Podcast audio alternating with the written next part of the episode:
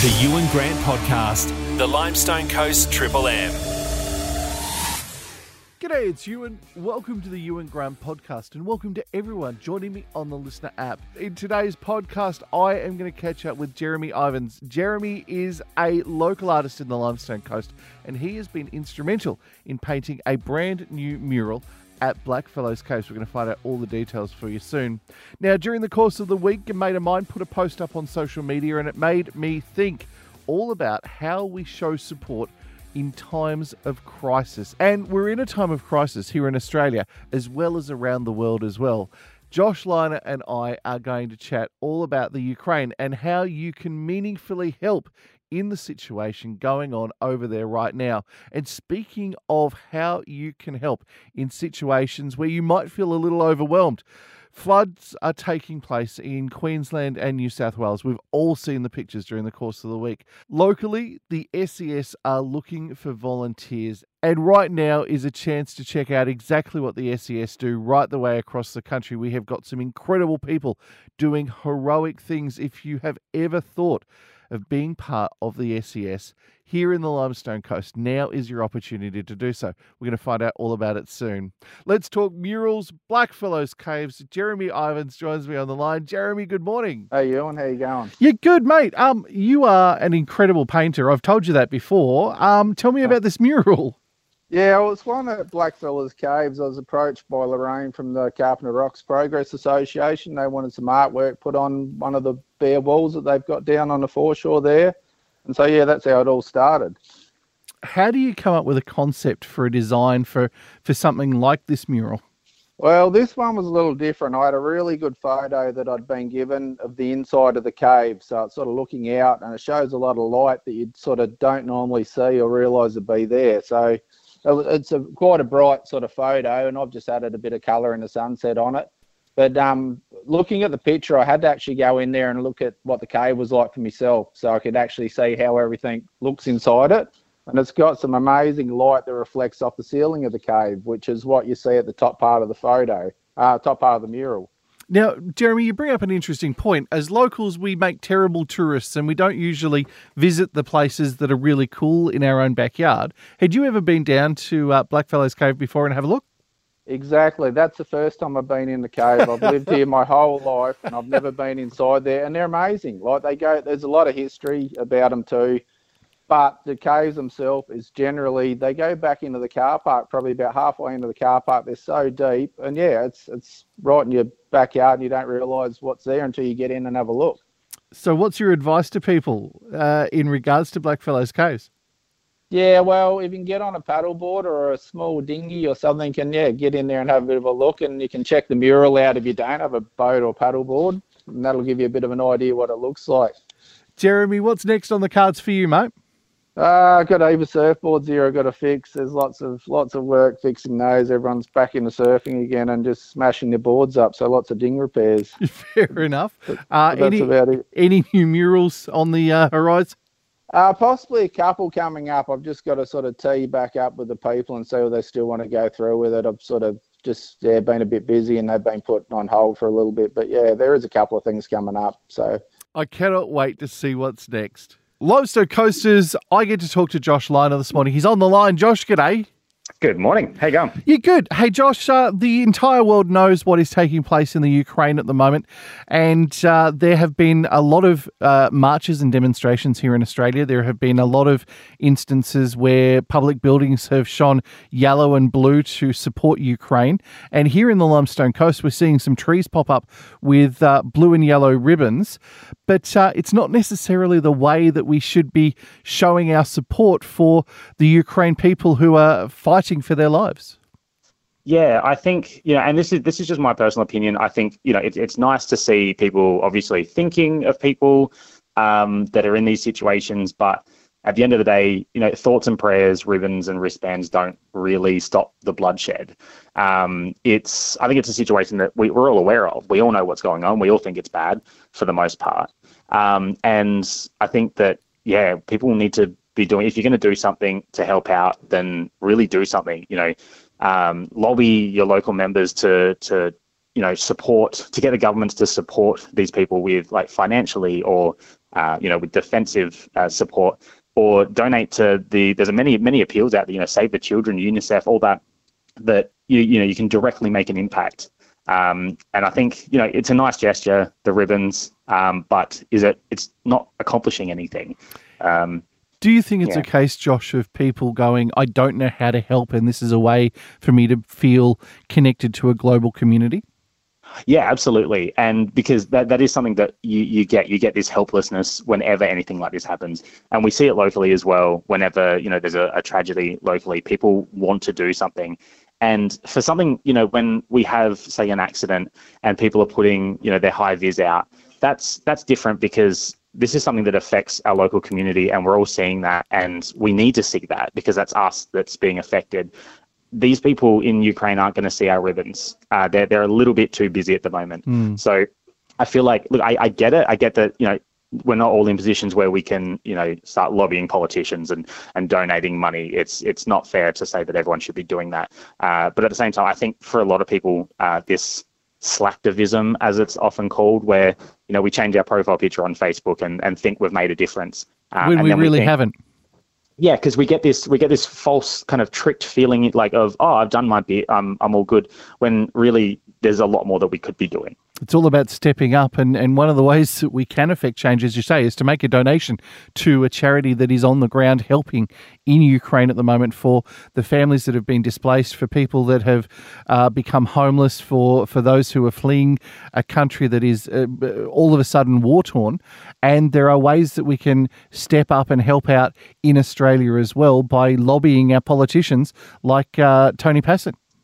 Yes, exactly right. And also, we do have uh, a Ukrainian uh, community here in Australia, and there's there's funds out there to to try and help the those people that are connected to what's going on over there as well. So yeah, I guess just do a bit of research, see what you can find where you can make a real difference. I think is is the way to go. Hey, Josh, other things to talk about. Um, the grow free carts. It's something that I talked about a little while ago, but uh, you've just discovered one of them.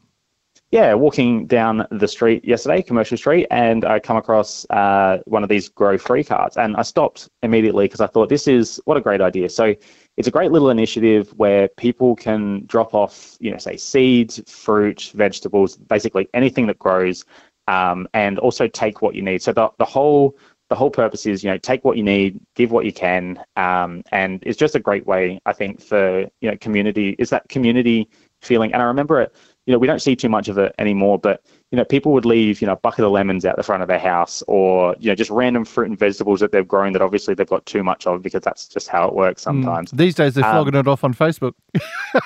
exactly right. But it was always good, like, and it's very refreshing. I remember walking past the house and just seeing some vegetables um, on the wall out the front, and I went, actually, why not? Like, that's that's a, a great idea. It's about community, and it's good to see little businesses. This was out the front of Food for Thought on Commercial Street, and it was just.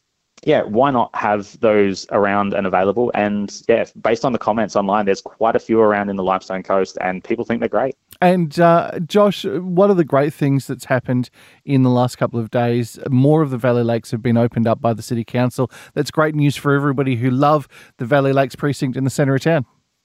Yep, absolutely. So late last week, uh, we saw the reopening of Potters Point, and uh, recreational activities are again allowed on the lake. So you go out there on the boat, do whatever you want. Um, going back to yeah, how things were.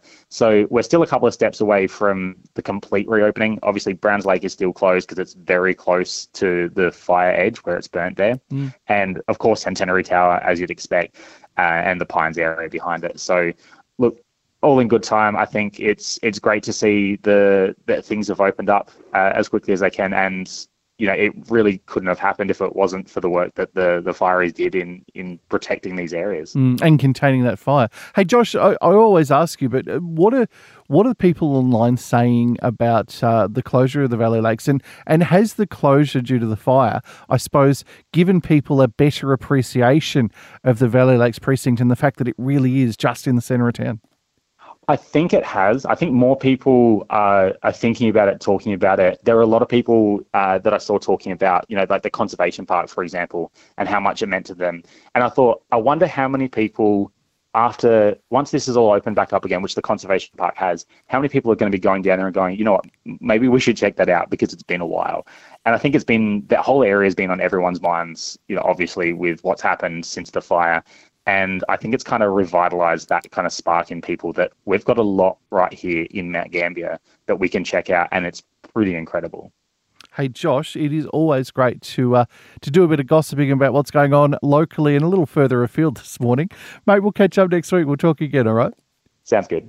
Now, limestone coasters across Australia at the moment, with the floods that are happening in New South Wales and Queensland, the SES are just proving how valuable they are. And here in the limestone coast at the moment, the SES need volunteers. Matthew's here to tell me all about it. Matt, good morning. Good morning. How are you? Yeah, good. Now, Matthew, I suppose at the moment the, the best advertisement for the SES is what is going on in Queensland and New South Wales.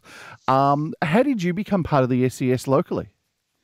So I uh, joined back in 1994. Uh, one of my mates was a member and invited me to come along and have a look and have a try.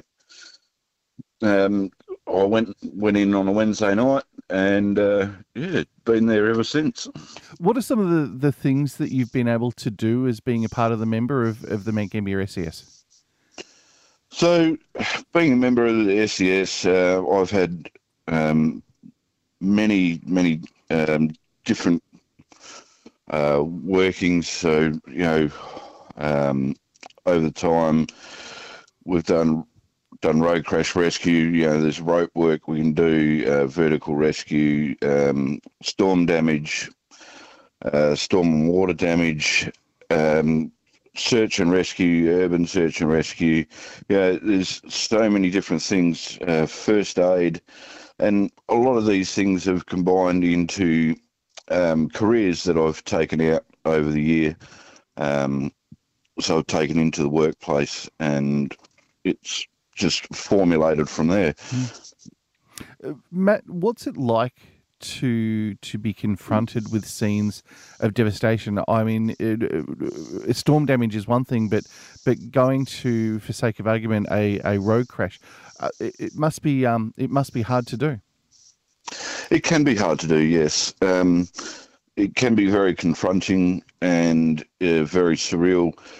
We, as an organisation, have um, systems in place if we do come across something and it does affect us. Mm. We've actually got systems in place where we can help our members out and you know get them counselling and um, help them out further along down the track if that ever happens. Mm. Matt, for people who have always thought about the idea of volunteering uh, for an organisation like the SES, uh, what's the, the best way to do it, and and what would what would your advice be to anybody who's contemplating it? Uh, for anyone that's contemplating it, give it a go. Have, come and have a look. Um, best way to do it is either contact the State Emergency Service on their volunteer recruitment line, which you'll be able to find online.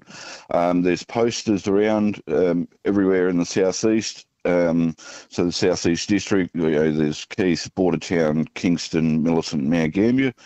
Have a look at one of the posters that are up in the shops. Um, they have a QR code. You can click on that or take a photo of that QR code and it'll take you to the recruitment link um, even come in uh, to one of the training nights, um, find out your local training night. So Mount Gambier um, is Wednesday night. Uh, we start at 7 p.m.